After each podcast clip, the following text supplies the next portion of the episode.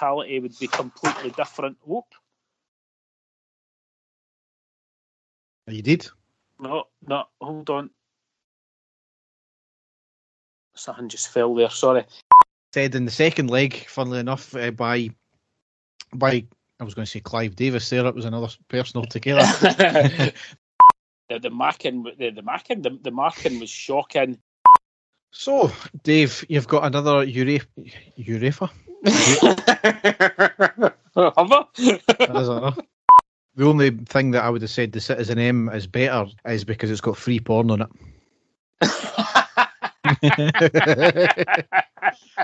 Compu- composure. And the stadium erupts in red, white, and blue. You've never seen anything like it.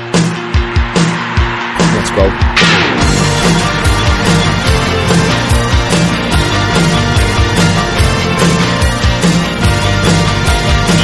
Brace yourself.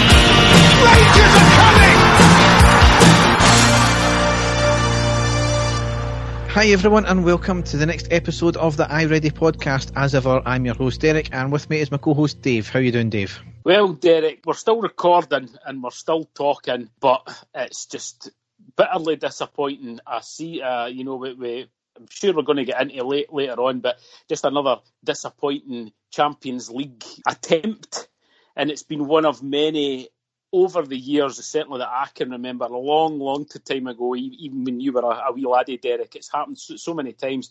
Really disappointed, uh, disappointed with a few other things. It's not going to be the usual chirpy, happy podcast that we've had over the last few months anyway, because it's been a bit of a disaster. But we're still here to talk about it, Derek hopefully this can be therapy for myself, you, and anybody else that's that, that's listening. But we've got a lot to talk about, haven't we? Yeah, I thought you were going to say you were just disappointed because in the last two weeks since the last pod, you've never managed to get a holiday in. I know, back back working and everything. There, I mean, Oh, how man. depressing can you get? Derek? Everything that's been happening with Rangers, and I'm having to work to boot. It's uh, it doesn't get much worse than that, mate, does it? Yes, but it's it's it's not going to be the, the best of podcasts in terms of the results because, in fairness, we've no had one of these for what maybe about a year, Dave. Have we a, a really yeah, bad I know. bad run? I so know. but we had like nine seasons before that. Derek, that's the only thing. So we should we should be used to it by now. But uh, aye, not uh, not great reading, unfortunately. But uh, we'll get into that. Uh, we'll get into that as the pod goes on. yes, so we'll go down the tunnel and onto the pitch.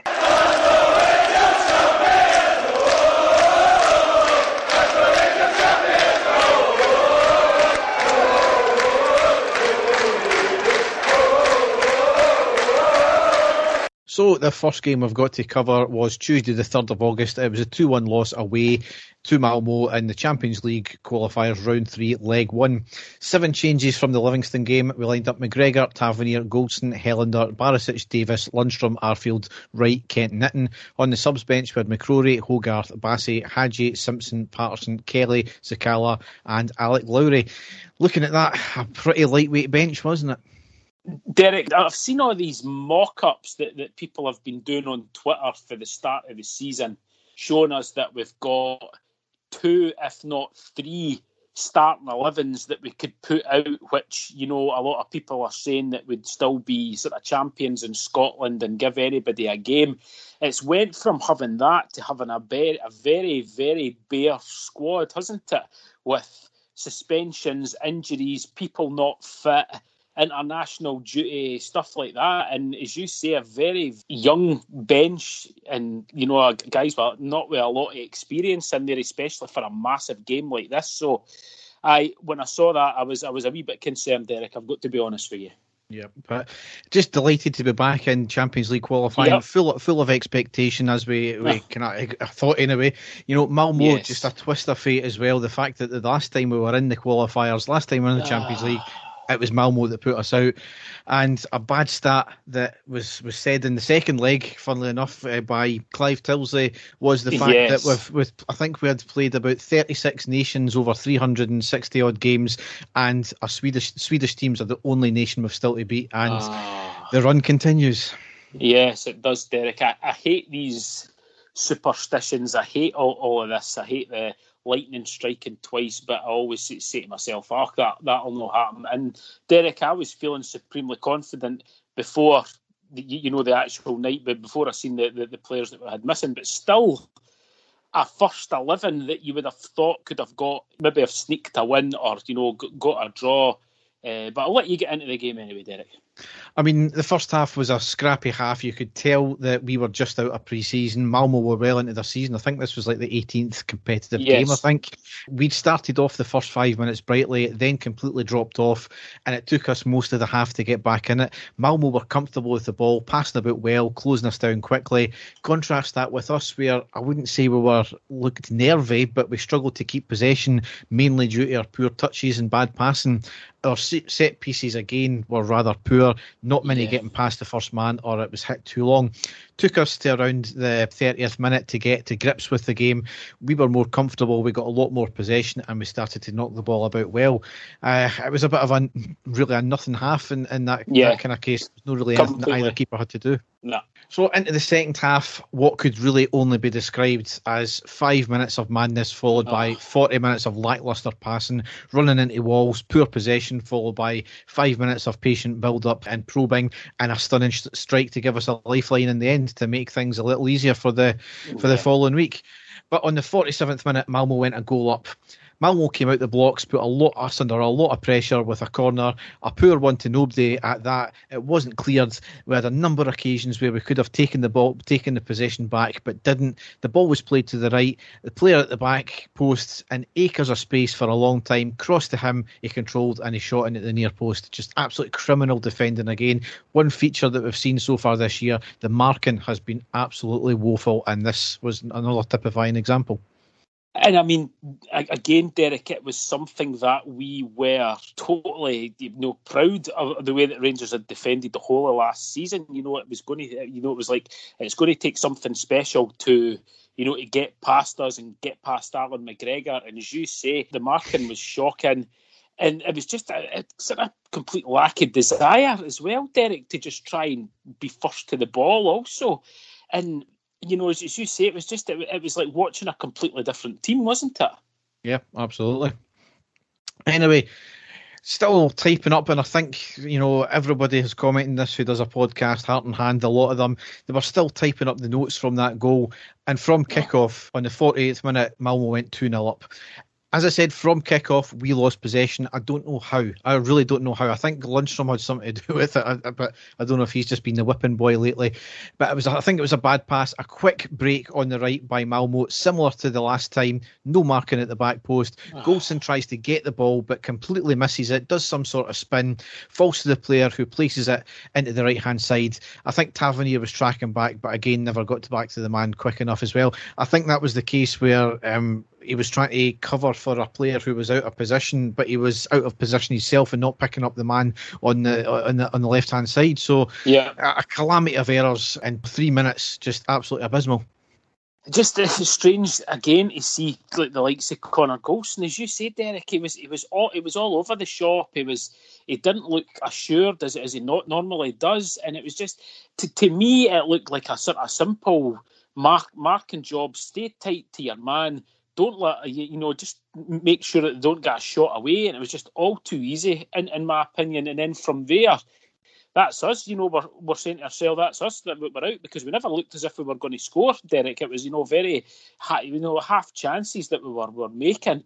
And at that point it was just as grim as it could get. And you know we, we were looking at the team saying is this is this the same team that, that won the league a couple of months ago? It was just it was really really poor stuff to watch. And i think everybody was in shock really uh, just by watching the way the standard of the defender in the game, and it just it, it did as you say. You, you said it perfectly there. It was like a calamity errors in defence, and you can't say anymore. It was just really, really, really poor.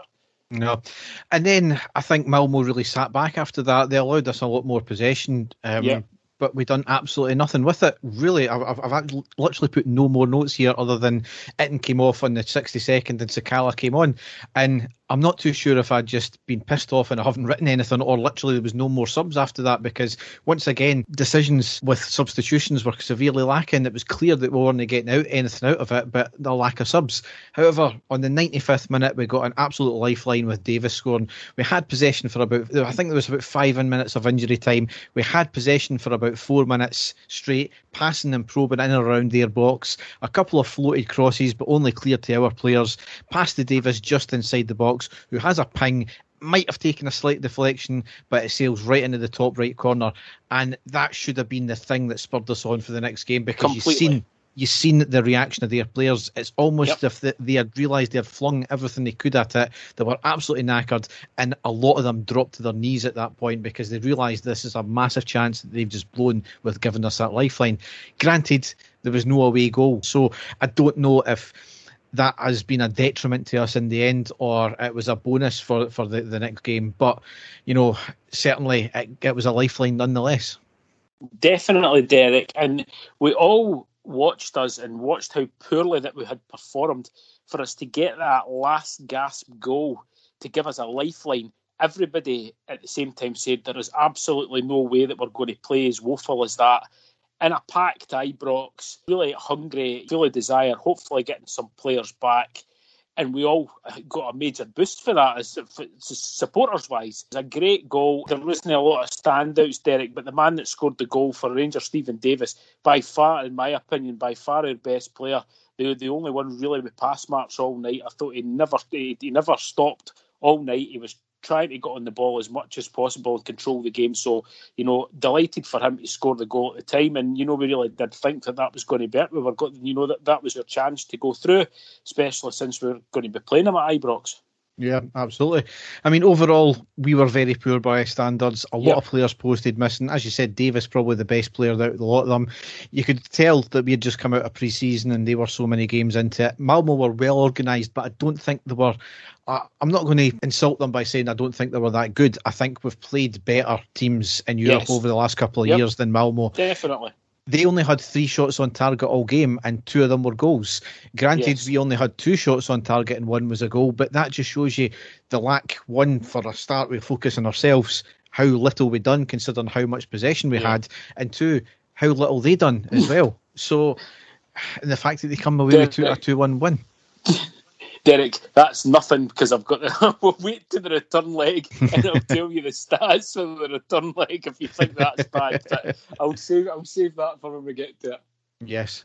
So we had to pick ourselves back up though uh, Oh. for the next game. It was Saturday the seventh of August. We clearly never because we lost one 0 away to Dundee United in the Premiership. Now I never got a chance to see the game. I had a Oh. family commitment that day, and I'm kind of glad I did. However, I did watch the full game back uh, a couple of days ago for this podcast, so that's the dedication I do for this. But we made four changes from the Malmo game. We lined up McLaughlin, Tavernier, Goldson, Helander, Barisic, Davis, Lundstram, Kamara, Aribo, Kent, and Morelos. On the subs bench, we had McGregor, Patterson, Simpson, Arfield, Wright, Itten, and Defoe. Uh, Kemar Roofe was missing. They- did say before the game he had a, a family emergency to deal with, and it turned out that his son was in hospital with, I think it was bronchitis. So I Yeah. believe he's, he's kind of recovering just now. I hope all is That's well. good. Yep, Um, and I Yes. think he, he was back playing as well with us uh, for the game Yeah. against Dunfermline. So that's right. Yep. Yep. So the first half, uh, I would have said it was a fairly open game with Dundee United playing a lot with a lot of pace and a lot of energy, whereas we were patient, bordering on lethargic at times, but peppered with some quick breaks as well. McLaughlin, the busier of the two keepers, however, fairly bread and butter for for for his saves. We had a few chances, however, blighted by poor finishing and poor decision making.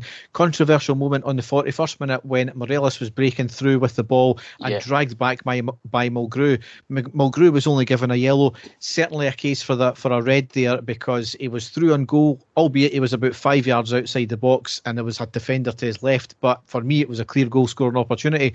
I didn't actually think it was Mulgrew, Derek. I thought it was the the reincarnation of a young Paolo Maldini at his uh, at his prime. Because the way that the commentators were speaking about him, that's who you would have thought that was playing against Rangers. Do you know what I mean? It was quite incredible. It was a clear red card, Derek. He was through in goal, pulled back. How he stayed on the park, I've got no idea. And that's you know c- completely for us. That that'd have been a huge chance for for us in, in that game. It didn't go our way. but as you say, just really lackadaisical again in the first half, wasn't it? Not enough clear goal scoring chances for us. We looked again really lethargic and hoping for better in the second half. Yeah, I mean, needed to play with a lot higher tempo and a lot more composure in the final third as well, and having a pop when the gap opens up. That's something that yeah. the team, even last year, I would have said were, were criticised for about looking for the perfect um, opportunity to score. Just take a pop. How many goals have we scored with with deflections? I mean, it doesn't matter if it comes off the, the foot, the arse, or it's a clean strike. It's uh, if it goes in the back of the net, it's a goal. So exactly, yep, yep. Into the second half, though, started off a lot brighter in the second half with a lot more urgency, but again doing little little with it. Nor were we putting the Dundee United keeper under any pressure. We had a lot of possession, and it was all undone in the 64th minute with a bit of fortune for United to go a goal up. United got the ball on the left near the touchline at the halfway line. The boy cuts inside, drives it forward. The attacker plays it too far in front of him. He manages to get the ball back, but he tries to pass to correct himself. It deflects off the boot of the backtracking Davis right into the box to the on running attacker who slots it past the keeper. Massive slice of fortune and arguably against the run of play in the second half at that point there. But again, that's the type of fortune sometimes you need, and sometimes it lacks with us. Sometimes you need to create your own fortune, but they got it and were a goal down. I don't know. Uh, it was. It was a, a very fortunate uh, deflection that they got, and falling perfectly right in front of the Dundee United player. Basically, just to stick his big toe out and get past McLaughlin. You can't account for lucky sort of the deflected passes and stuff like that, Derek. But again, it was just really disappointing at that stage because although Rangers weren't, you know, absolutely dominating, we, we, were the better team at that point. I felt that they had that we had the upper hand on Dundee United. It was us that were having the vast majority of possession. It was us that were us that were doing all the probing, trying to get forward. And then, you know, quite rightly, like you say, against the the replay, that happened, and that basically knocked the wind right out of our sails, didn't it? Yeah, absolutely. And I've always said when it's a draw or we're only a goal up, we could be doing absolutely everything right on top of them, and all it takes is one mistake or one bit of fortune like that, and then it's back to square one or we're losing. So, yeah.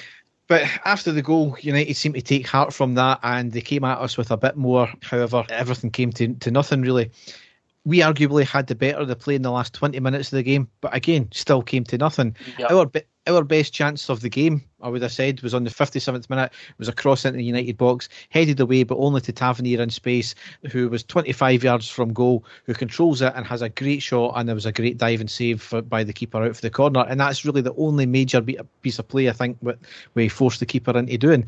Uh, just really, really bitterly disappointing all round you had the usual bunker nuts on Twitter. I'm glad I missed a lot of it because, you know, it was fucking Lundstram get about absolute waster. He's no go to it, blah, blah, blah, blah, blah. He's a Premiership player, for God's sake. You know, a loss was always going to come at some point, and that's what we've got to, to understand. At least it's came at the start of the season, not right at the end when it could have been really, really costly. A loss is a loss. You take it on the chin. You've got to move on from it. And as long as you learn from the mistakes, which we kind of never really for the next game, but yeah, it's not about the loss. It's about how you react from the loss. And I think we've seen that last year with the, the cup games, especially when we had the Motherwell game right right the next game. We went down with an early goal. We came out two one winners in the end. So, uh, or was it three one? I think. But three one. Um, yep. Yeah, so it was going to come at some point, as I said.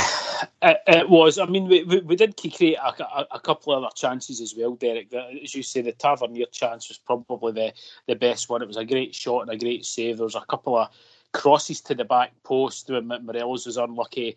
Goldson, she should have done better with a header as well. But again, it d- didn't come to anything. And again, Derek, you, you touched on it in the last game against Malmo. The standard of balls into the box from us so far this season has been really, really poor. Considering, you know, we've got the likes of Tavernier and I mean, what the hell has happened to Borna Barisic, Derek? I mean, that's it looks completely, completely different. And you know me, Derek, I adore the guy. I think he's a phenomenal player. I don't know if he's still unfit. He's still trying to get back into you know full match fitness, but he just does not look sharp he's uh, some of the you, know his, his passings. He just looks a completely different player for some reason, uh, Barisic. And as I say, the standard the balls in, into the box. Whereas last year we were terrorising teams with crosses in, but so far this season it's just no, no work. To, it's just been re- really really poor. Yep, absolutely. I, I don't know as well, Derek, if the following game was playing on a lot of players' minds as well. It shouldn't do because they're professionals, but the magnitude of the game and the importance of the following, you know, the return leg at Ibrox against Malmo, maybe it was playing on, you know, players' minds that they were wanting to be completely fit for the game. And as I say, I wouldn't like to think so, but it, a, it was a massive match for, for the club. So that could possibly have been a, you know, a contributing factor into, you know, players not looking as if they were as, as, as fully focused as they normally would be. Yeah, I mean, it could be, but our mentality has always been one game at a time. So it would well, it would anger me if that, that was the case. We say that, but games as important as this one could well be. You know, we, we, we don't like to think it is, but it, it could always be a factor. Yeah. So leading into the next game, it was Tuesday the 10th of August. It was another 2 1 loss at home to Malmo, Champions League qualifying round three, leg two, and we were out. The good thing about the game, though, is uh, obviously this was deemed Freedom Day the day before, and we were due to get basically the whole stadium opened up. However, the SNP being the SNP, they like to put their own wee quick spin on things, and outdoor events were apparently going to be limited to 5,000 people. Yes, outdoor events yes. limited to 5,000 people, but it was up to the local authority to listen to any requests. So, more or less the same day, and to their credit for this one, Glasgow City Council said that it would give the all clear to Rangers and Celtic for full capacity at all their games, and I think all their local councils have followed suit as well. So, yeah, um, so the good thing there. So, it was going to be a full house it didn't stop there being ticketing issues at Ibrox. So an absolute disgrace this one here as well. Major ticketing issues with thousands of fans being locked out. Not some of them not getting in until ten minutes to go. Massive queues at the ticketing office as well because smart cards were not being activated and there was double booking of seats. My mate went along, he had booked his seat and somebody was sitting in his seat and he had to go and stand stand for the rest of the game. But she wasn't too bothered about standing. But again, it's somebody, you know, a double booking a seat. Yeah. An email came days later from the club effectively putting the onus back on the fans. That is absolutely abysmal. It's time and time again, especially at the first game of the season, where there's always ticketing issues with smart cards not being activated. That's one issue, but the other issue is double booking seats that should have never happened. One thing I don't understand is is it seems that the, the new communications director has been in place for a number of months now, nearly over a year potentially, and with done the big hard hitting statements absolutely spot on. And see when it comes to basic communication issues such as ticketing, even the how to activate smart cards, how to get all your tickets and all that kind of thing, it's completely backwards. And from what I've seen and heard, the continuous credit card scheme has been absolutely woeful with you having to go in and purchase your tickets when you shouldn't even need to because if you're on that scheme and you've selected the specific games, European Cup games, friendlies, it should automatically come off your account. You shouldn't need to be logging in and going activating it. So the ticketing has been woeful for a number of years. It really needs to get sorted out very quick. Definitely, Derek. I've uh, heard from a few people as well that were exactly the same stories as you told me there you know, they had went in to sit in their seat and, you know, their tickets had been double booked and stuff like that. For a club like Rangers, that just can't happen, Derek. That's a really, really poor show. And as you say, the amount of fans that ended up getting locked out as well and missed the game was absolutely shocking. So, as you say, that, that something seriously needs to, to happen there to make sure that that doesn't happen again. Yeah, I don't know if it's a case of because you can get lots of online platforms that do ticketing.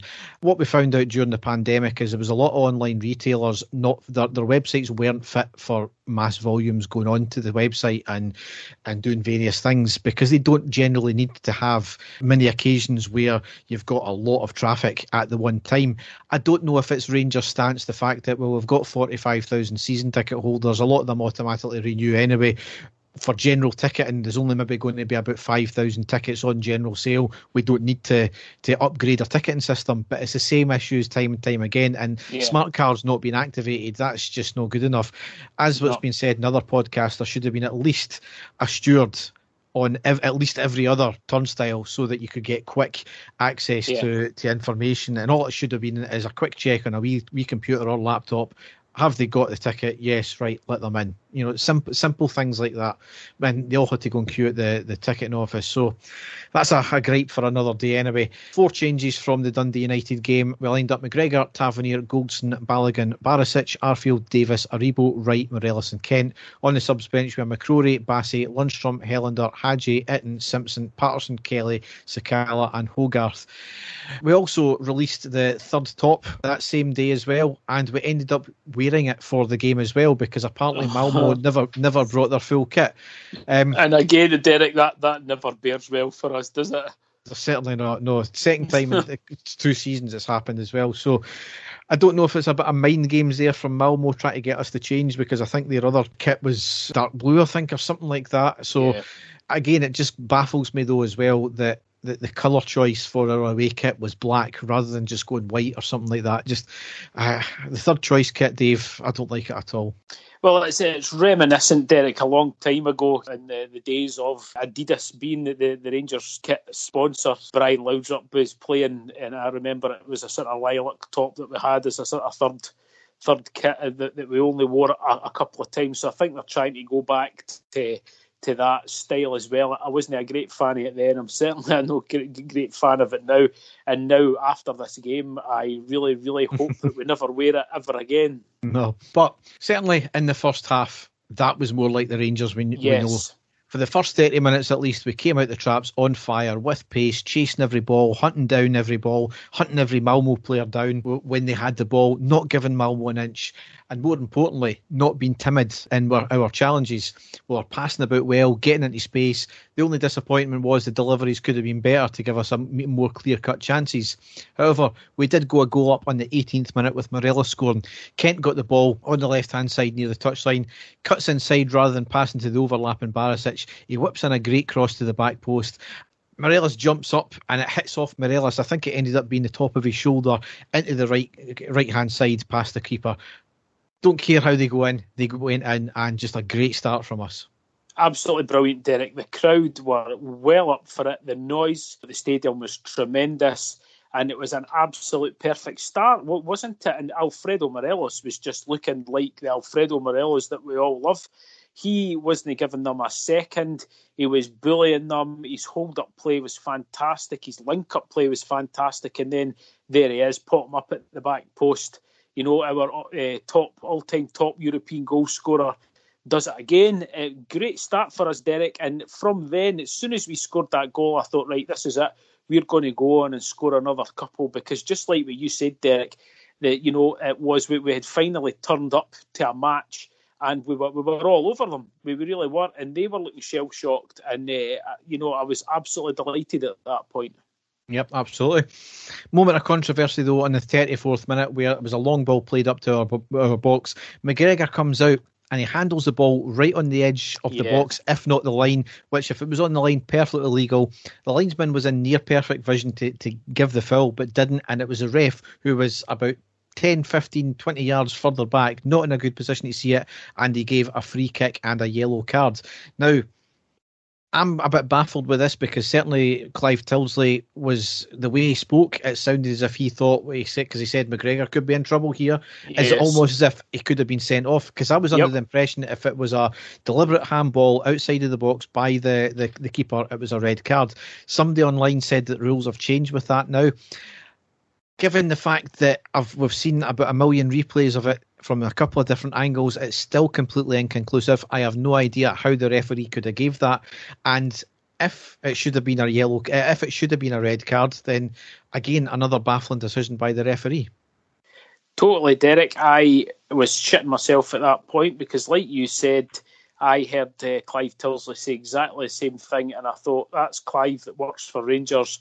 If he's saying that McGregor's off here, it certainly looked as if he did handle it outside the box. I know a, a, a, lot of people with their blue tinted glasses on have said, "Oh, definitely no, it was right in the line." I was of, of the opinion it did. So I think we definitely got away with one there, uh, Derek, and that so did Allan McGregor. But but like you, I, I was sure that it, it, should have been a red card. So. Uh, but you know, at that point, I was taking it, I was delighted it was the yellow and that you know it wasn't anything more sinister. Yeah.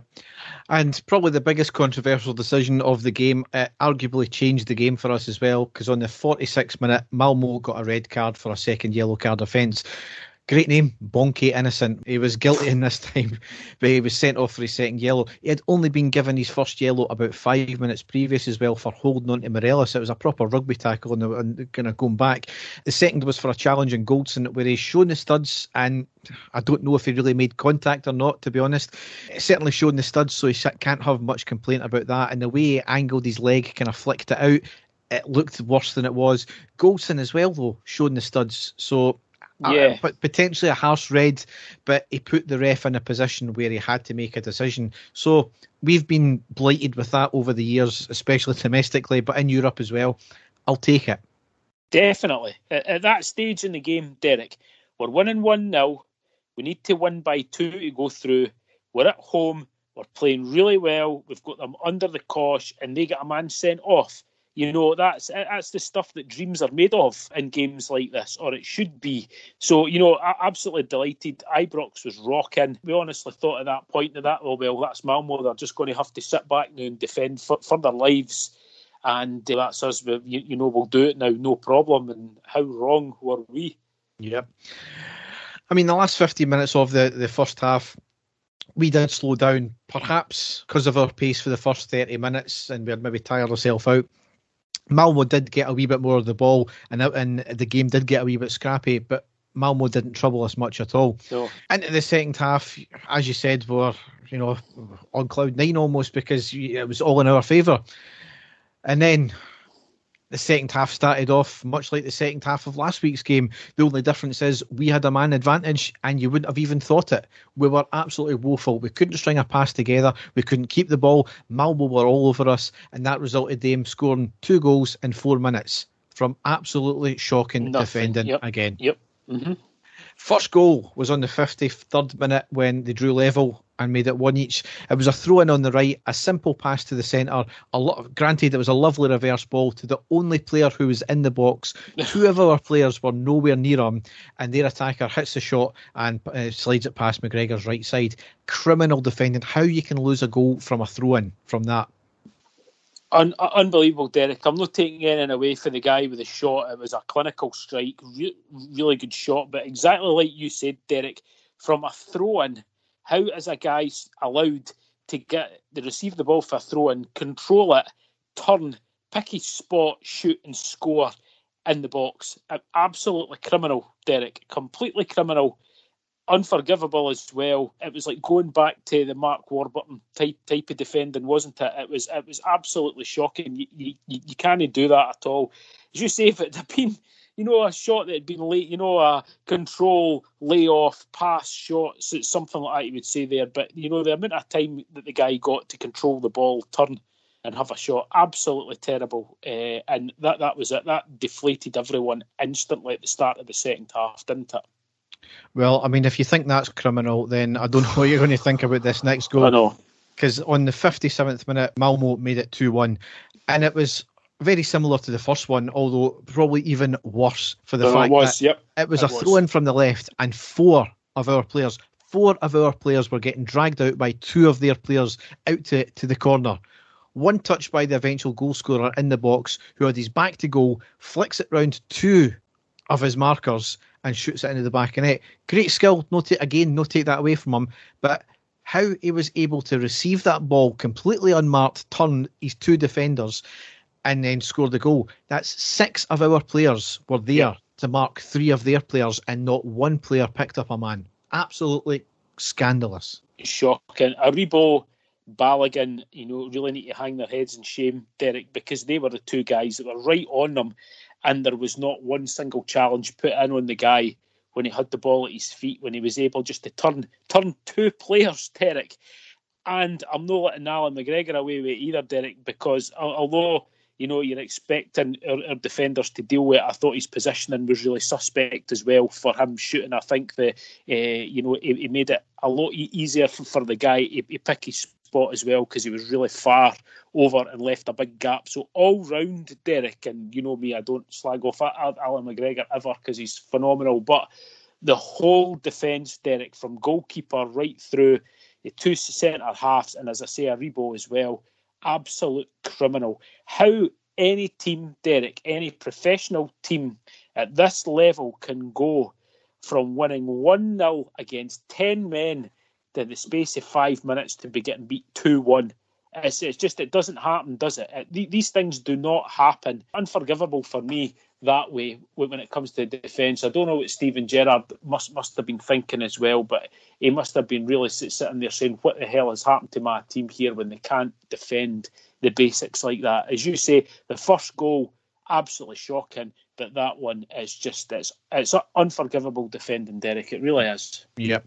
And then Malmo sat back, and we played right into that trap by yep. only getting the ball wide, attempting to cross and more often than not, it doesn't beat the first man or no. it was overcooked, overcooked, rinse and repeat because that's all we done all yep. the rest of the night.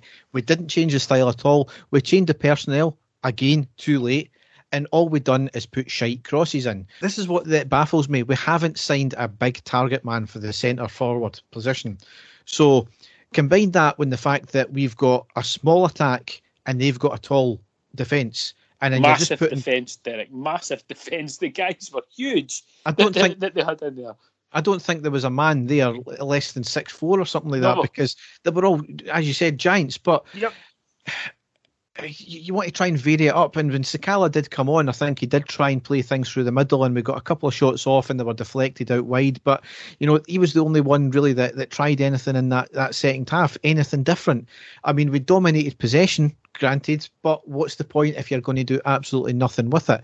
And as you said, last season we were terrorising people down that wing and putting in inch perfect crosses. This season it's just been absolutely abysmal so far. Yeah. Um, but that was three losses on the bounce. We went in, we obviously went out of the, the Champions League qualifiers bitterly disappointed into the, the Europa League qualifiers, which we'll get to later on. And we went into the Dunfermline game, as I said in the post match, almost in, in crisis mode because, you know, from only losing three games all season last year, we've now lost three in the bounce this year. I know. It's Derek. I've seen it all happen before. It's, I, I hate all this. We, we, we spoke about lightning striking twice and stuff like that over the years, I've seen it happen to us before against teams like AEK Athens and Sparta Prague, IFK Gothenburg. I mean, it's happened time and time again. We have went into Champions League qualifying matches expecting to win, and the sucker punch hits us, or we just you know we just don't turn up. It's happened so many times. I was hoping under Steven Gerrard our mindset would have changed that way, and you know it's the curse of the Champions League qualifiers for Rangers struck yet again.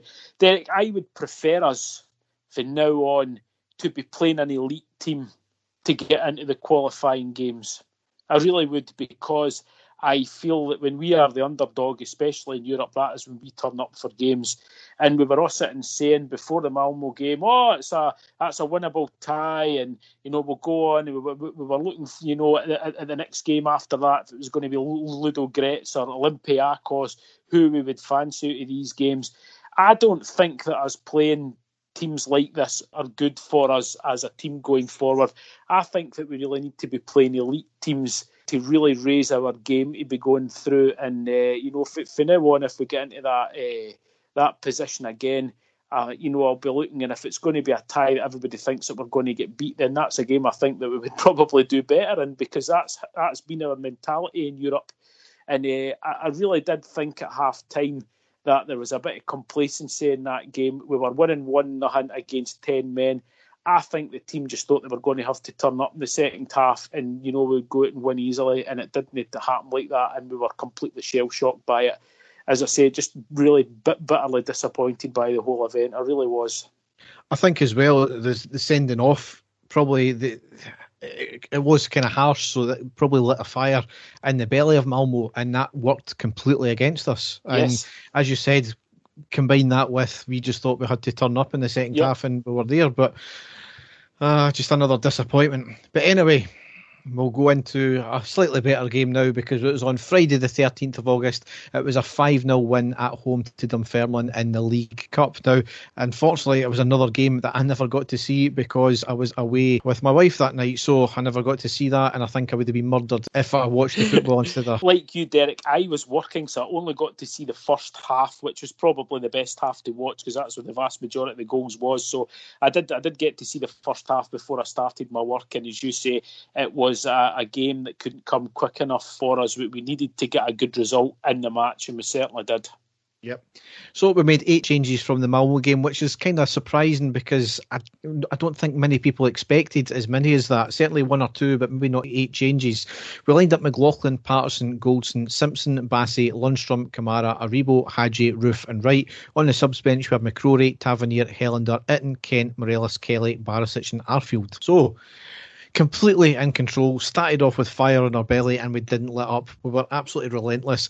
Got to take into account the fact that it's, it's Dunfermline were playing. However, they did sit back, which has been our undoing lately. So the big difference this time, though, was the delivery of the balls. Calvin Bassey was absolutely immense. Yep, De- fantastic. Dead, yep. Deadly invo- and also involved in two of the goals. First goal was on the second minute with Lundstram scoring, getting his first goal for Rangers. Full of possession right from kick-off, a couple of throw-ins, poor cross from the right from Aribo. However, Graham Dorans gets the ball on the edge of his box, passes backwards to nobody. I've no idea what he was trying to do. To the left side of the box, Bassey runs in, cuts it back to Lundstram on on the edge of the box, who in the centre, who smashes it high into the net. Well done, Agent Dorans. well, he wasn't finished for the night, was he? So that. Second goal was on the 17th minute with Wright scoring. A quick counter with an exquisite ball from the halfway line from Hagi, which opens up Wright. He picks the ball up outside the box, cuts it inside to outfox the defender, gets the just inside the box, and hits a shot past the keeper. Brilliant goal. And Hagi that's the quality that boy can bring. Exactly, yeah. That's that's what we're looking for from Hagi, isn't it? We're looking for him to unlock defences, and as you say, that pass through absolutely exquisite. And uh, fair play to Wright, you know, he really did look in, in the mood and, you know, terrorised Dunfermline that whole, of that first half.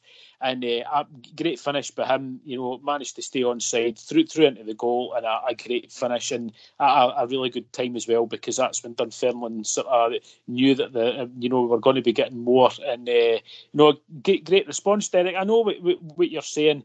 It is only Dunfermline, they're a, champ, a championship team, but it's very important that Rangers went out straight away and proved to the supporters, you know, that they, they were going to go for it because it could easily have turned out to be a sluggish affair, like you said. But thankfully it didn't. And again, great finish by, by Scott Wright there. Yep. And if it wasn't put to bed then, two minutes later, it certainly was because on the 19th minute, Hagi made it 3 0 with probably the goal of, of the night for me. Absolutely sensational, yep. Aribo to Bassey down the left side. Bassey lets it run, gets to, near to the goal line, plays an outstanding curling cross right to the back post to find Hagi, who only has to jump up and head the ball into the back of the net. Just the, the initial move there and the, the vision from Aribo to play that ball to Bassey the pace of Bassey, considering the absolute unit he's become now, and yep. get that whipped ball across, just a fast paced ball, a lot of curve on it, right to the head of Hagi. Outstanding. Absolutely, Derek. Pinpoint cross, and that's what I've been saying. That's the type of ball that we're used to seeing Borna Barisic putting into a box, isn't it? And he's just not been doing that recently. And as you say, Bassey, absolute athlete, a boy. He was tremendous all night, tremendous cross, and an absolutely fantastic uh, header. As you say, it, it, was all about the, the measure and the quality of the ball in because Hagi didn't really have to jump up. He's not the, the, the biggest of guys, is he? But uh, absolute pinpoint cross to him, and he hammered the header into the net. Absolutely tremendous goal. Yep. And we weren't finished in the first half because we made it 4 0 on the 33rd minute with Roofe scoring. Lots of possession, ending in Kamara in the middle of the park, took it forward, passes to Aribo, who cuts a lovely flick into the box, into the path of Roofe, who controls, cuts it to the right, and then unleashes a shot high into the net. Another great goal. Yeah, it, it really was. Clinical finishing by Kemar Roofe.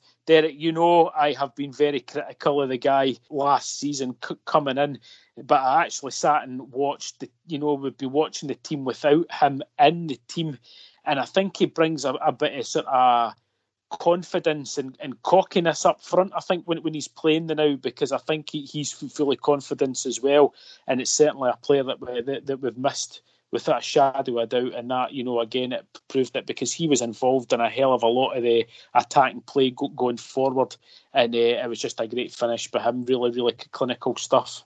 Yep.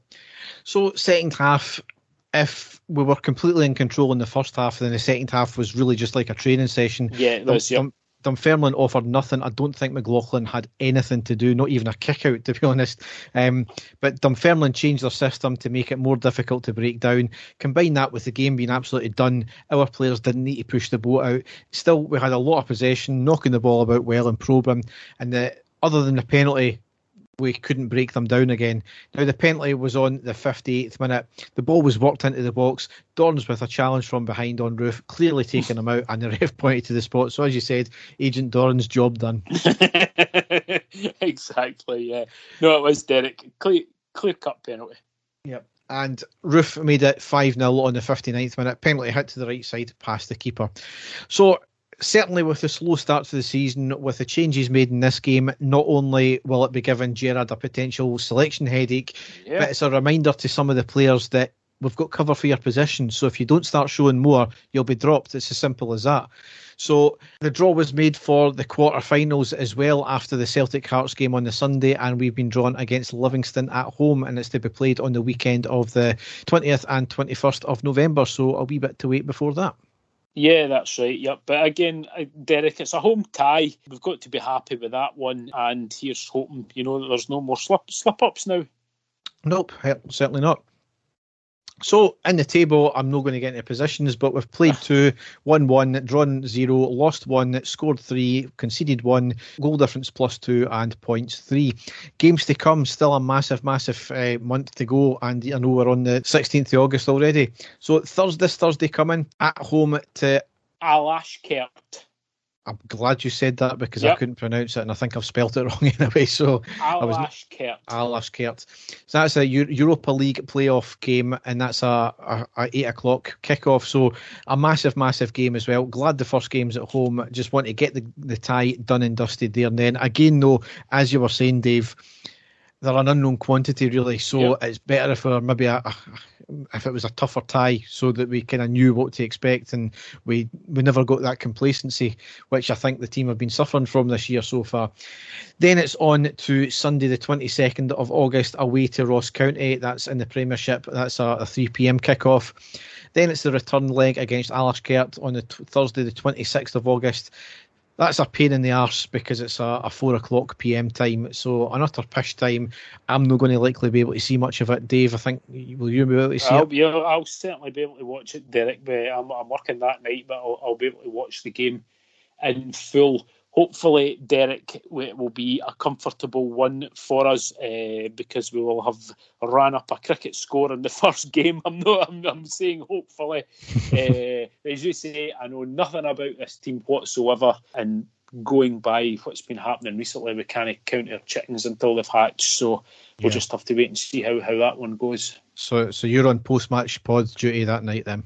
Yes, and Derek, I'm hoping that it's a bit longer than my Dundee United post match because I was so pissed off with the team that day. There was so little happened for us that I really didn't have that much to talk about in the game. So apologies to, to everyone that listened to, to my post match after that, but if you'd actually watched the game, you would have saw exactly that there wasn't much for me to talk talk about. So uh, here's hoping I've got a lot of goals to, to talk about in that one, Derek. Yes, and much like what happened when we went to play Ufa um, a few years ago in the Europa Europa League playoffs as well, we've got an old firm game three days later because on Sunday the 29th of August we're at home to Celtic in the Premiership. That's a, a midday kickoff. So again, I know what happened with Ufa when we had to a long distance to travel into Russia.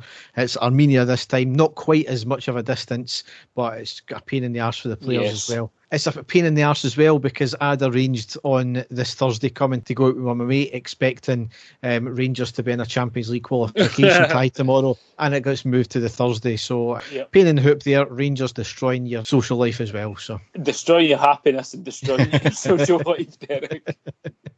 nearly destroyed my marriage the other night as well. Oh, exactly. Yes, I yes. know.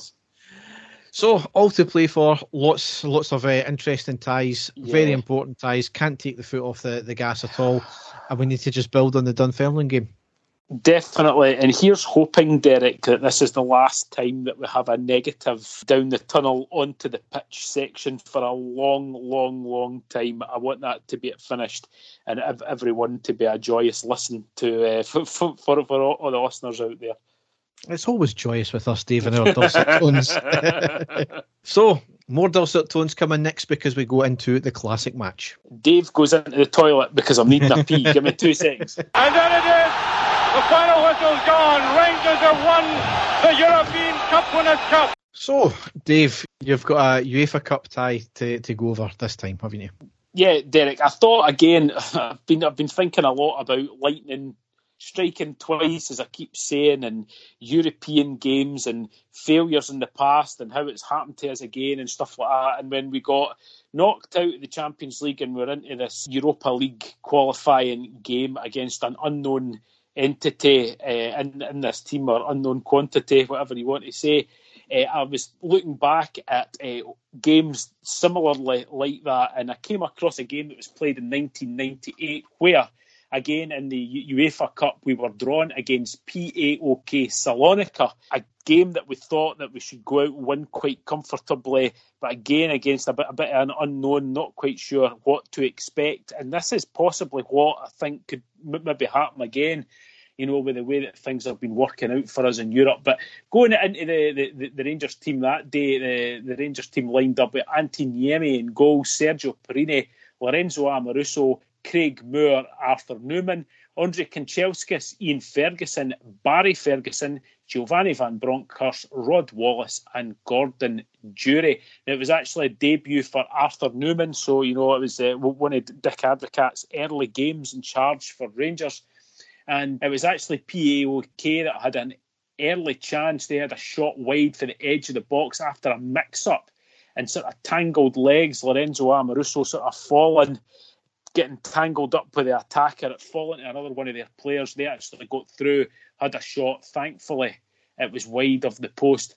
Then in the seventh minute, Gabriel Amato had to come on for Gordon Durie after a bad tackle by the Salonika defender on Gordon Durie. He got a yellow card, but Gordon Durie, unfortunately, his match was cut short. He had to come off, and it was a new Argentinian striker, Gabriel Amato, that came on to replace him tackles were flying at that stage in Salonika, uh, down to 10 men uh, after a reckless tackle on Giovanni Van Bronckhorst's second yellow card for the defender who had just put in the shocking tackle on Gordon Durie. So that gave us a lift for the supporters in there. Then a chance for, for Rangers, free kick on the edge of the box after Porrini was scythed down again. That was another yellow card but just past the post there. There was a shot by Barry Ferguson from the free kick. But then Ferguson again getting more and more into the game. This was really the season that, that Barry Ferguson was emerging as being a real star for Rangers.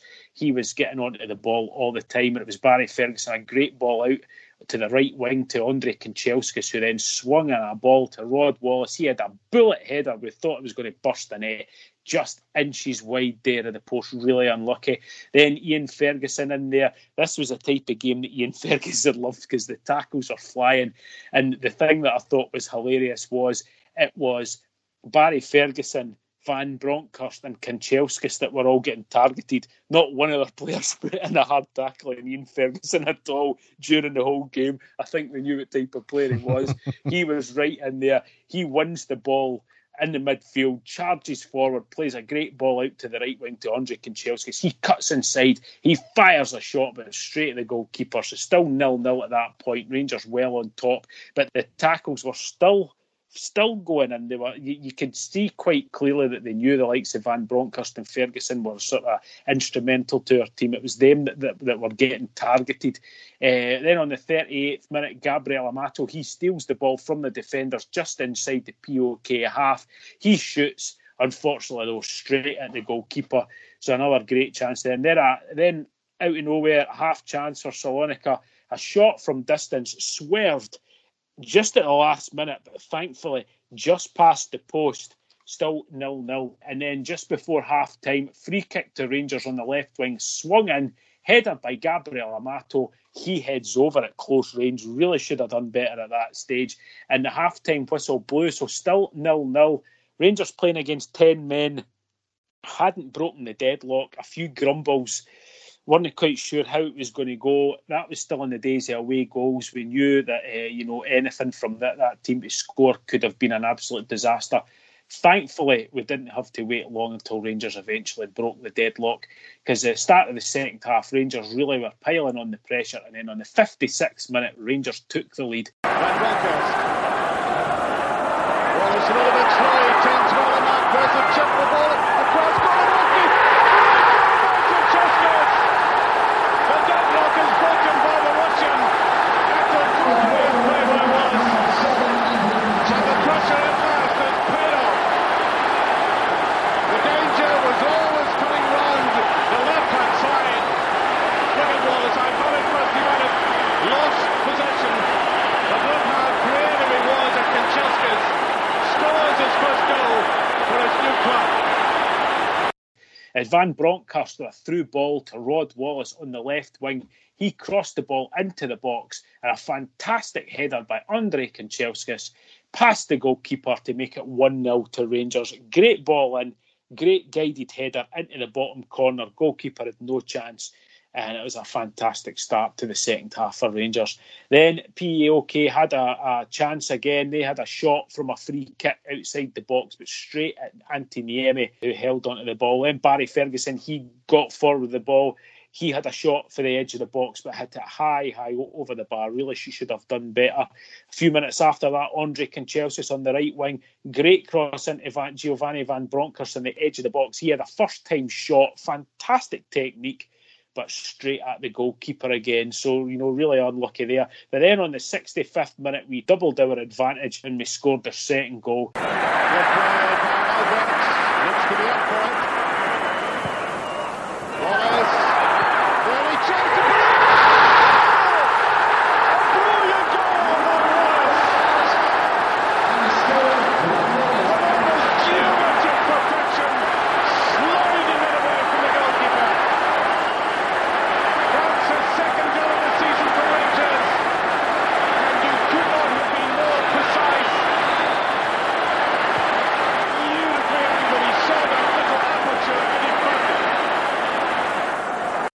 Play from Rangers. Albertz, who was just on as a substitute, he plays the ball up to Gabriel Amato. First time pass to Rod Wallace on the edge, who fires a shot low, curled into the bottom corner.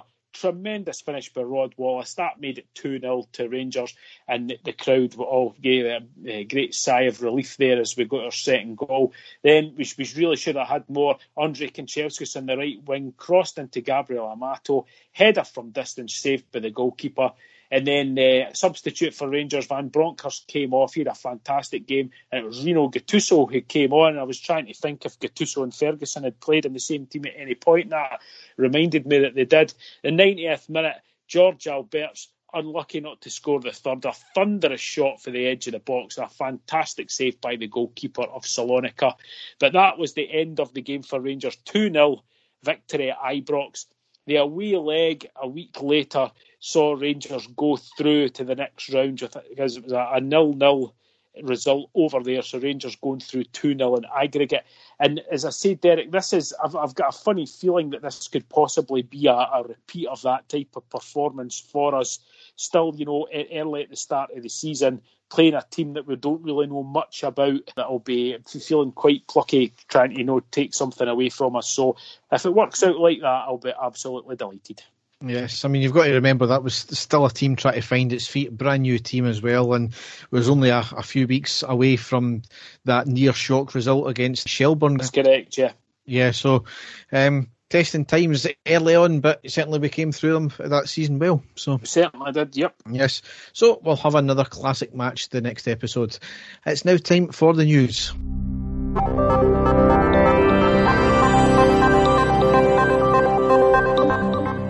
So, Dave, as ever, we've got a lot to get through in the news, but I'm going to go off on a bit of a rant here.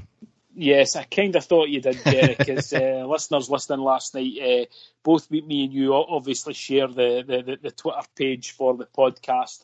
And I was sitting at work last night and my phone almost fell off my desk with the amount of uh, times that I was getting no- notifications and it was vibrating and it was all to do with something I'm sure you're about to, to, to talk about here. So I'll, I'll, I'll let you get into it, Derek. Yes. So Club 1872, no secret over the years that I've been sceptical about them since its inception.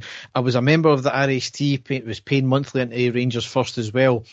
And when they merged, I didn't continue my membership for a number of reasons, as did a lot of people. One of them is I didn't believe what they wanted to, to achieve was actually possible. Fast forward a number of years and another a number of unexplained board resignations later, I think my scepticism is justified. There's been poor governance, dwindling membership with no apparent plan to build the membership, no communication despite what some say. There's been no published minutes of board meetings, which are a legal requirement to maintain as part of the Companies Act. And I believe that because it's a members' organisation as well, they should be published. There's been no board meetings, even via Zoom. There's been no AGM. There's been no elections. The, the accounts were published overdue, which incurred a fine this has led to a group of requisitioners, the most prominent one being Robert Marshall, I believe, of the Loudon Tavern, looking for an EGM to effectively oust the, the current board. That's not before, over a series of months, they've tried to get answers about numerous questions that still lay unanswered. A number of issues, allegations, questions, whatever word you want to use for that, that Robert has put to them without answers the ins and outs of all of those questions, allegations, or whatever are on social media to see. So I'm not going to cover them on this podcast because there may be legal implications there. And that's kind of been found out with the fact that Robert Marshall has had a visit and questioned by the police and he was arrested with no further action as well. So I'm not going to get into that part of it.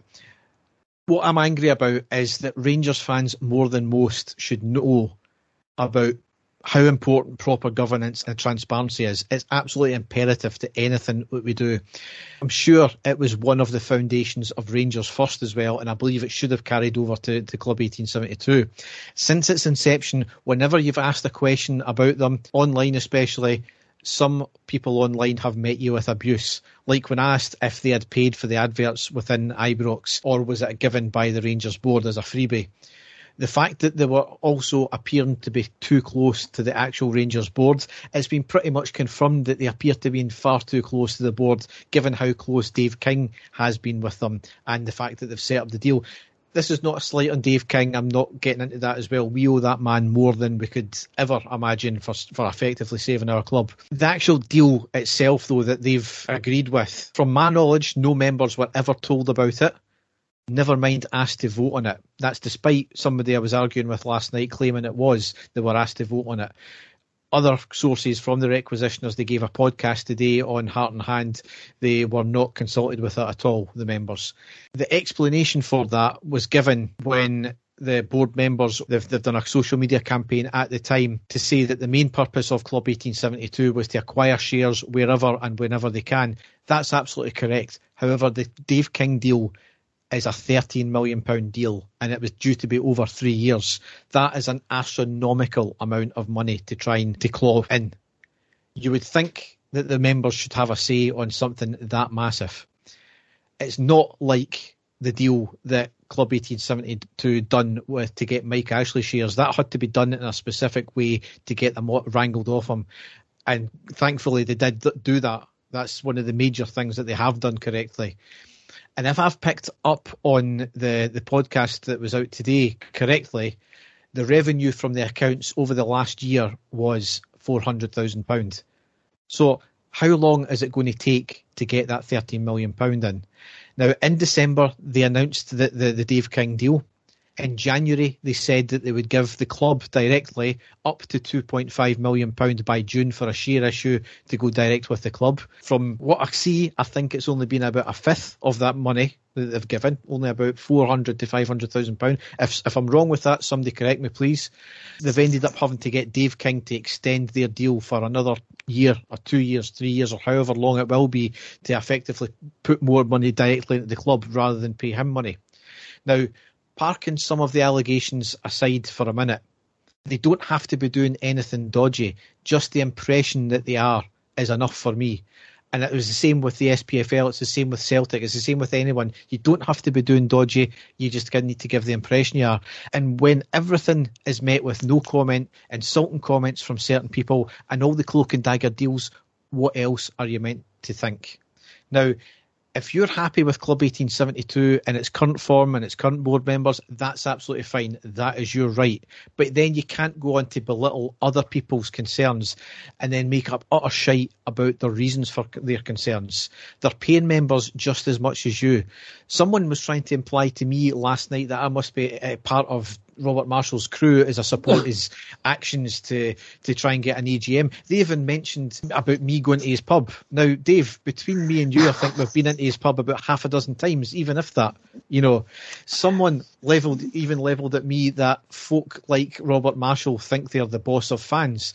Now, I've never met the guy. I don't know him personally, so I don't No. know if that's what he really thinks. But you see that time and time again with the, that there's an element of our support who get very uppity and throw that accusation about several times when a, a prominent name gets mentioned. You've seen it time and time again with David Edgar, with Robert Marshall, with his son, the SLO, with Craig Houston. The, the list is almost endless because it happens every time somebody puts their head above the parapet.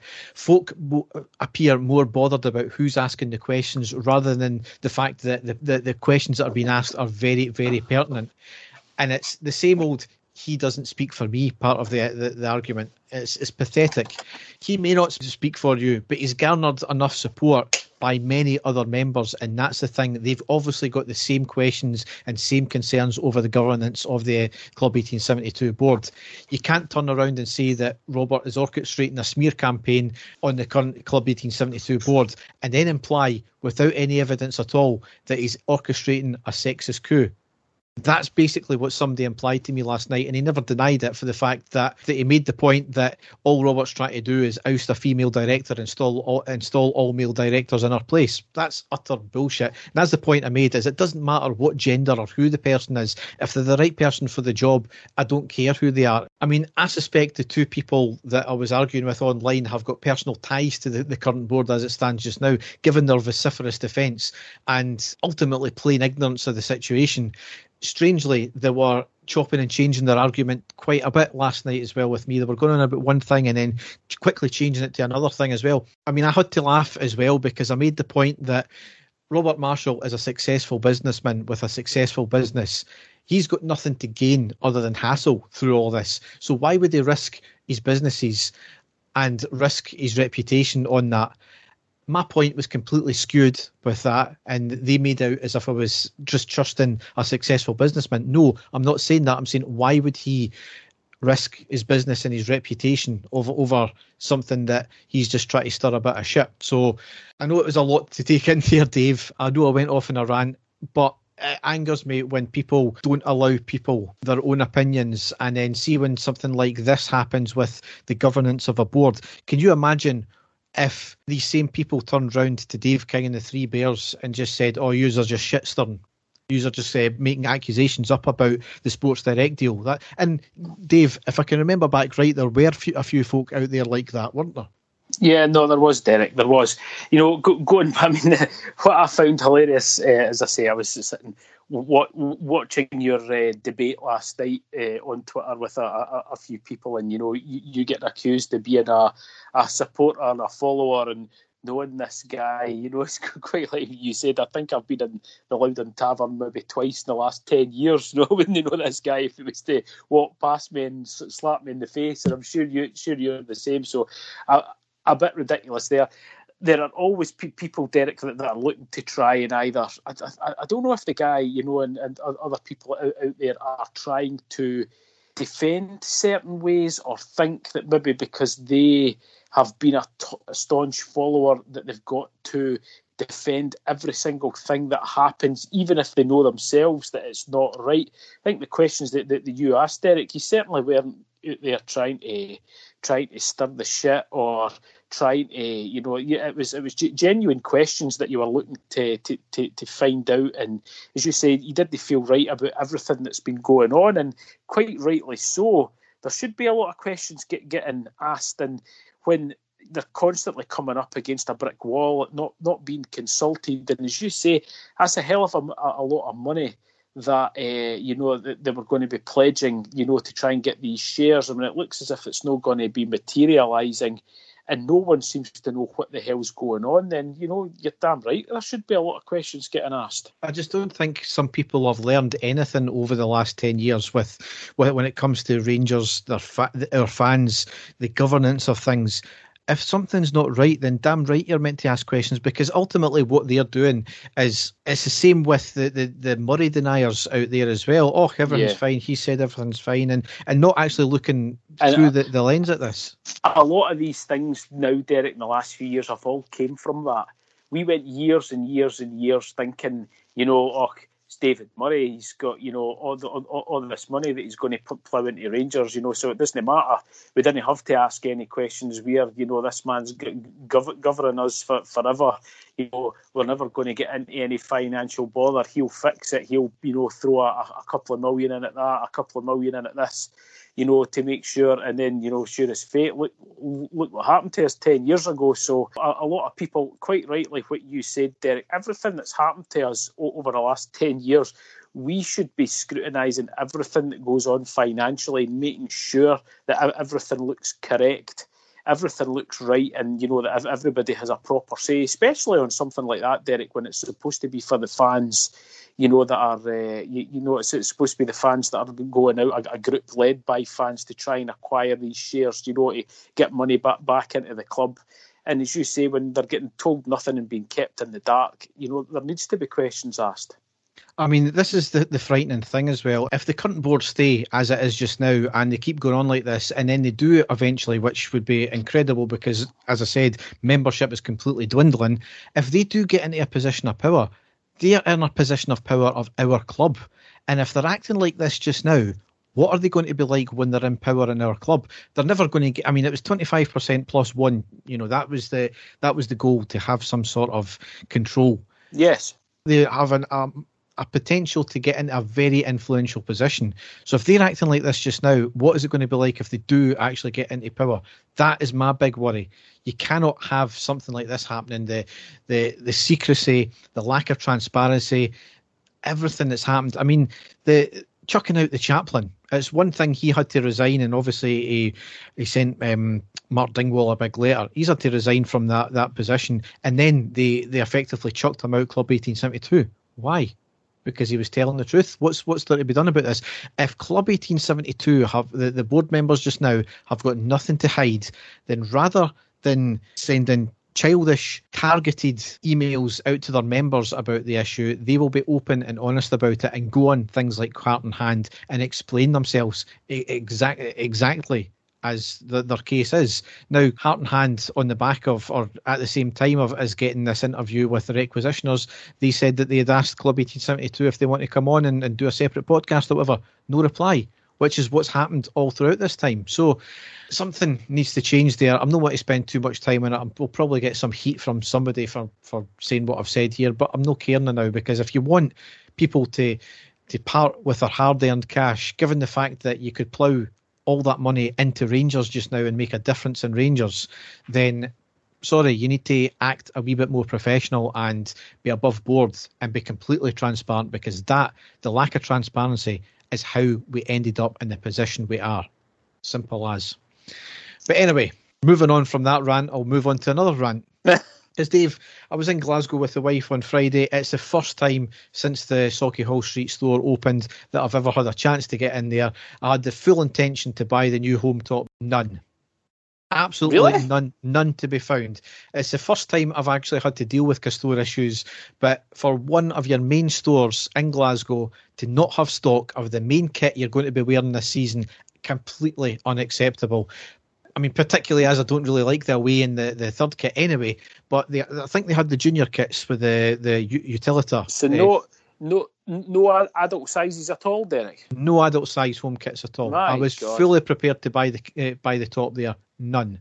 That's quite incredible. As I say, I've, when the new top first got unveiled, Derek, I went into the that very store about a week later, and it was certainly full. Uh, and I bought my son the top because at that stage, I wasn't quite sure at the top. I told you that myself. It's grown on me ever since, and I actually really like it now. So I'm quite annoyed that I didn't buy buy myself the top. But Uh, that's quite incredible, Derek. I don't know. uh, Do you know what the situation's like at the actual store at the, the stadium? Are they in, the, the exactly the same position? I've no idea. I never went that far, to be honest. But um, uh, from what I've seen, the snippets online, people are saying some of the stock's been poor as well. So uh, I, I, don't. I know we've bought. I, I, think we announced that we had sold something like two hundred and fifty thousand uh, tops or something like that, Yeah. which is absolutely incredible. Incredible. But but Castore should have really known the demand and how, especially how big last season was for us, the successful season it was, and we could have, you know, sold a lot more. But there we go. If you don't have the stock, then you don't have the stock. It's it's pretty poor. Yes, no, it is, Derek. And, and going uh, again, still a lot of issues with the quality of the of, of the tops as well. I don't know if I, if I had mentioned it in the last podcast or not, but friend of the pod, uh, Graham from Five Stars, had went in and bought his, his, his brand new top actually at the stadium. Uh, put his top on. We went and watched the Real Madrid game, and by the time the game was finished, all of the red uh, 32Red sponsor was peeling off his brand new top, and he'd only had it on for the duration of the game. So I saw that with my own eyes. So a lot of issues still there. I see it constantly on so- social media. People having issues with the quality of the you, you know the strips. I haven't had any issues at all with last season's top or the one that I got my, my son this year. Hasn't been any issues. It's been washed loads and loads of times. It still still looks perfect, but obviously uh, still a lot of issues there, Derek. Yep, absolutely. Next story here is Tory MSP Murdo Fraser wrote an article slating the SNP and stating that they have a Rangers problem and have been guilty of naked hostility towards the club. He stated that there are a number of politicians within the ranks of Labour, Conservative and Lib Dems who are open about who they support, both of Rangers and Celtic, but not one SNP MP or MSP identifies as a Rangers fan. He also slammed the SNP about their hypocrisy and double standards toward us compared with Celtic and Tartan, the Tartan Army as well. Absolutely bang on the money there from Murdo Fraser. I know he gets a lot of stick, and you know I can't really be arsed if you don't like somebody just because they're a Tory, you know. But he's fucking bang on with this one here. Nothing that we didn't already know, Derek, you know, but it is refreshing that someone uh, as high profile as him is going to be highlighting this. Uh, as you say, he's took a hell of a lot of flack for coming out and saying it as to be expected, but uh, good that finally someone has came out and actually said something that we all knew has been going on for quite some time. Yep. Next thing here is a couple of stories about transfers. Jordan Jones has left us to go to Wigan on a three-year deal, so quite clearly, I, I think an attitude problem there with Jordan Jones because I think he has got the ability. Definitely, yep. Just I think one he blotted his copybook straight away with the, you know, the Celtic tackle and ruling himself out, and then the COVID breach, and then going down to London. It was just for the final. It was just never going to happen for him, was it? Yeah, no, I know, Derek. And again, a player the likes, uh, you know, the same as guys like Josh Windass and, you know, players that had played for Rangers, it will dawn on him very quickly uh, the size of the club that he was playing for, the chance that he had, and the fact that he's blown it. So, you know, I, I, again, it'll be f- f- full of regrets for him. I'm not going to be nasty to the guy. I wish him all, all the best.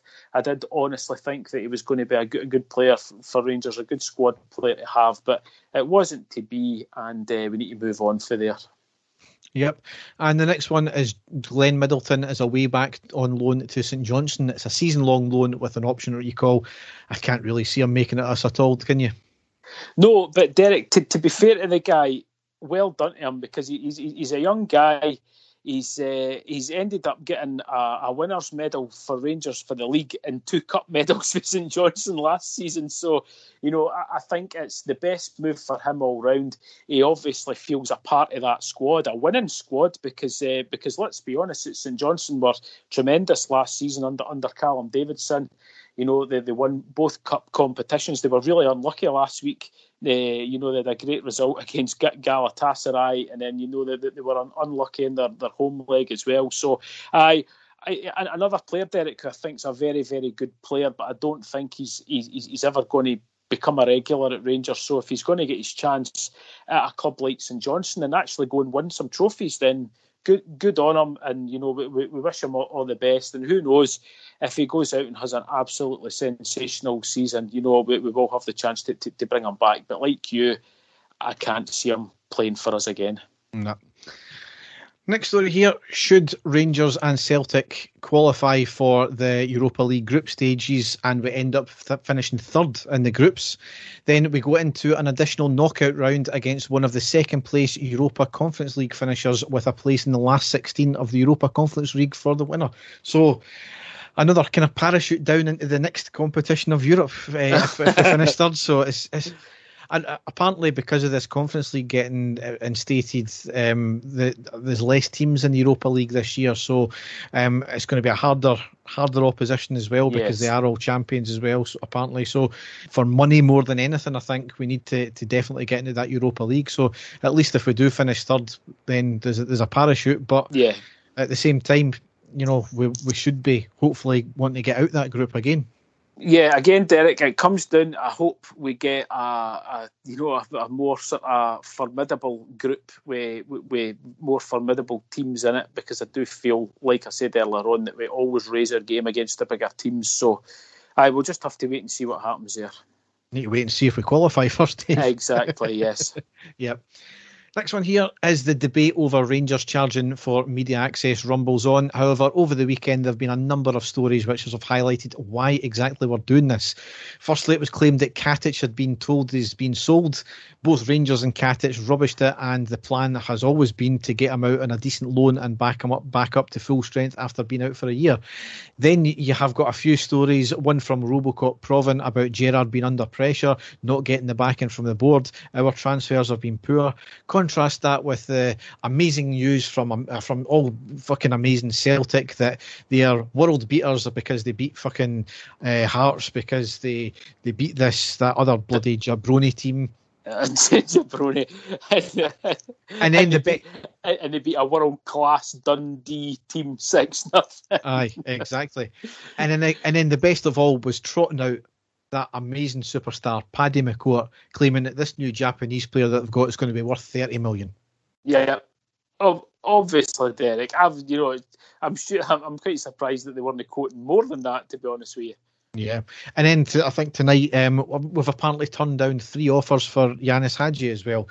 There was no source, no credible sources anyway, no comments, no nothing. You know, they've just said Rangers have turned down cre- um, three three bids.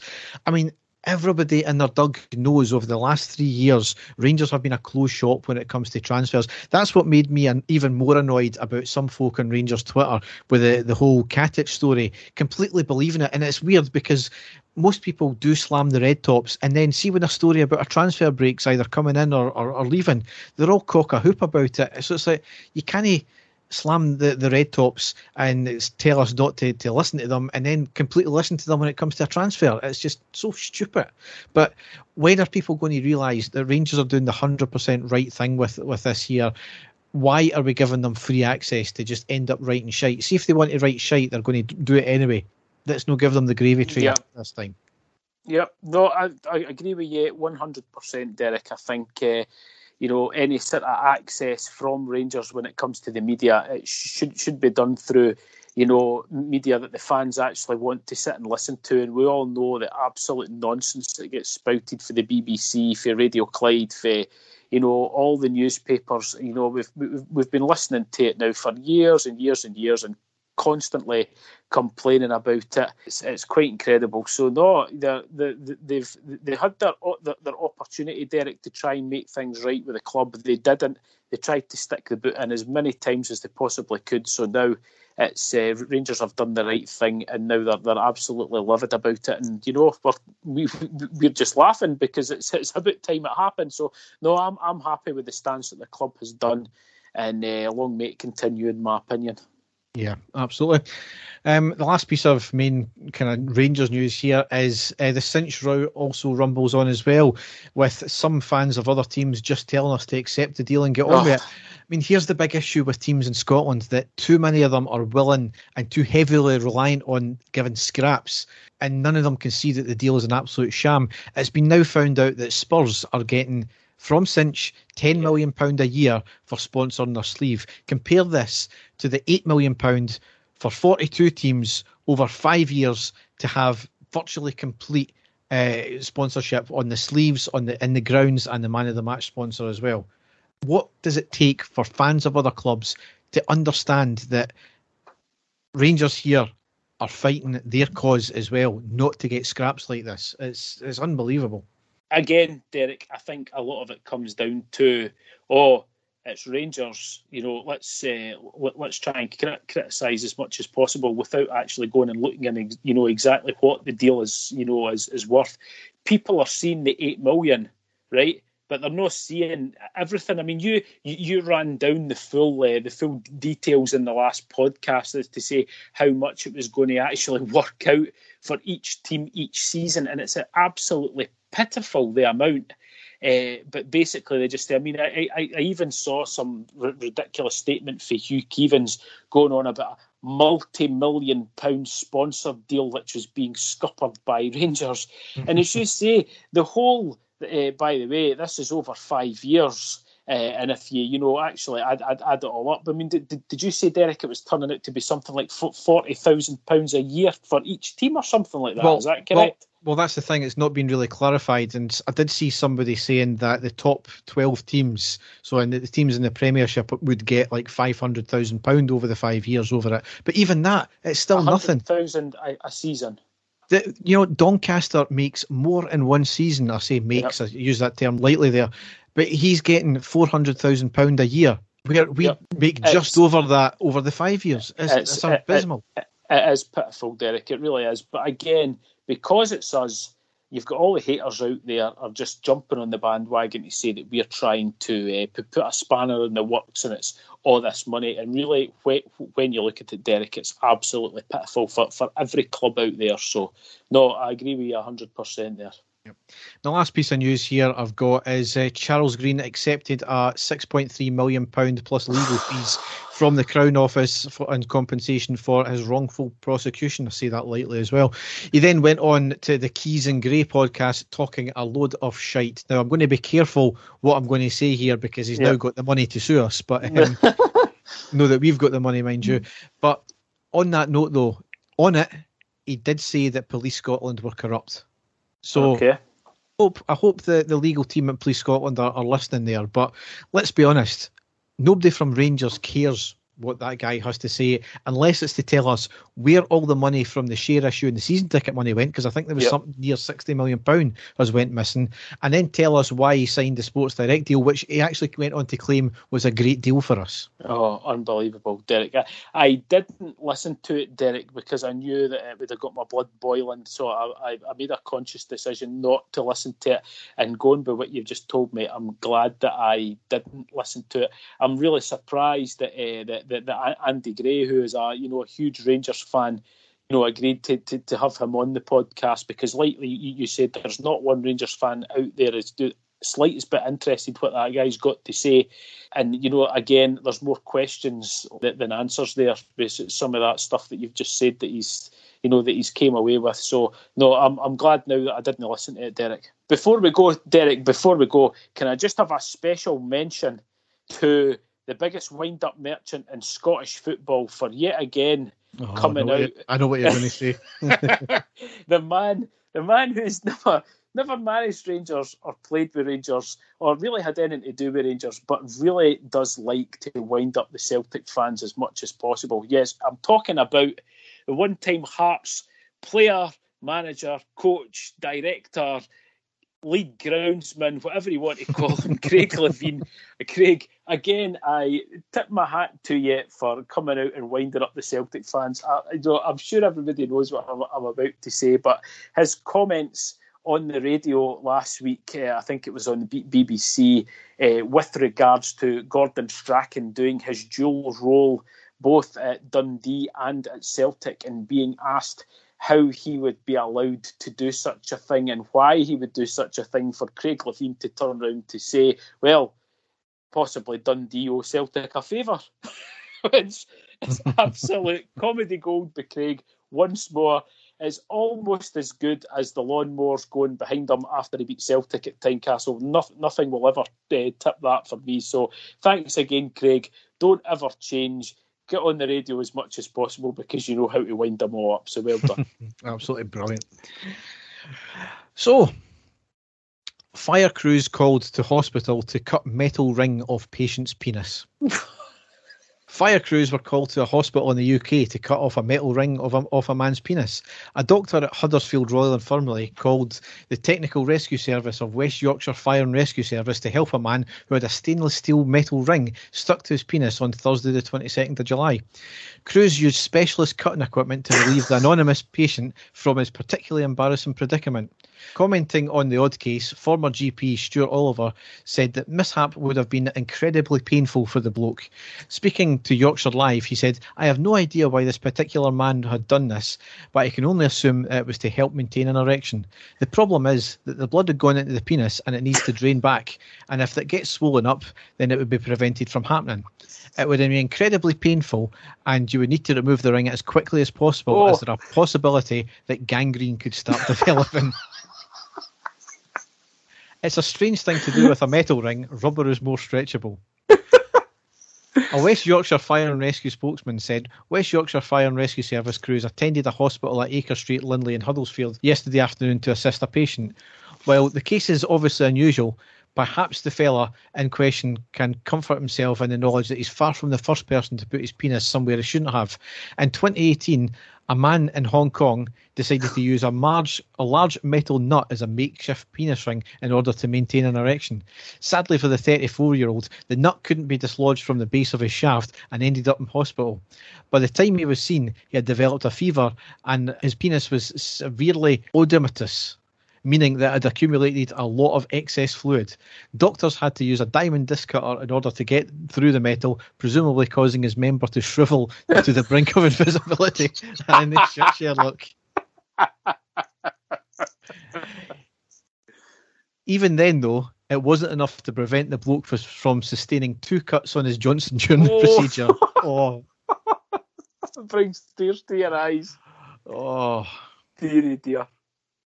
There are there are specialised shops for these kind of things, you know. Is there? So I've heard. yeah, yeah. Heard. Uh, yes, so on that note, we will end the podcast. So it's been a slightly longer podcast than we expected. Four games to cover and a lot that's happening. I suspect the next podcast will be the exact same. Oh. However, as ever, if you want to check out what we do, which is still to be updated, you can go to our website at ayereadypodcast.wordpress.com. So a lot to digest there and a lot coming up as well, Dave. It certainly is, Derek. It has been. I was sitting thinking. I thought this is going to be back to you know a type of pods that we uh, recorded a, a couple of seasons ago. I don't like that, Derek. I like us to be happy. I like us to be positive. So here's hoping that that's the last time that we're going to be uh, sort of more negative, certainly about our team's performances. So just have to hope get a, a good good result on Thursday, another good result on Sunday as well, and uh, it will be a much happier podcast next week when we report back in. Yes, a, a good result the next day and a good result the next one as well. So, Exactly. so Thanks for listening and goodbye. Take care, folks. Bye bye. And the stadium erupts in red, white, and blue. You've never seen anything like it. Let's go.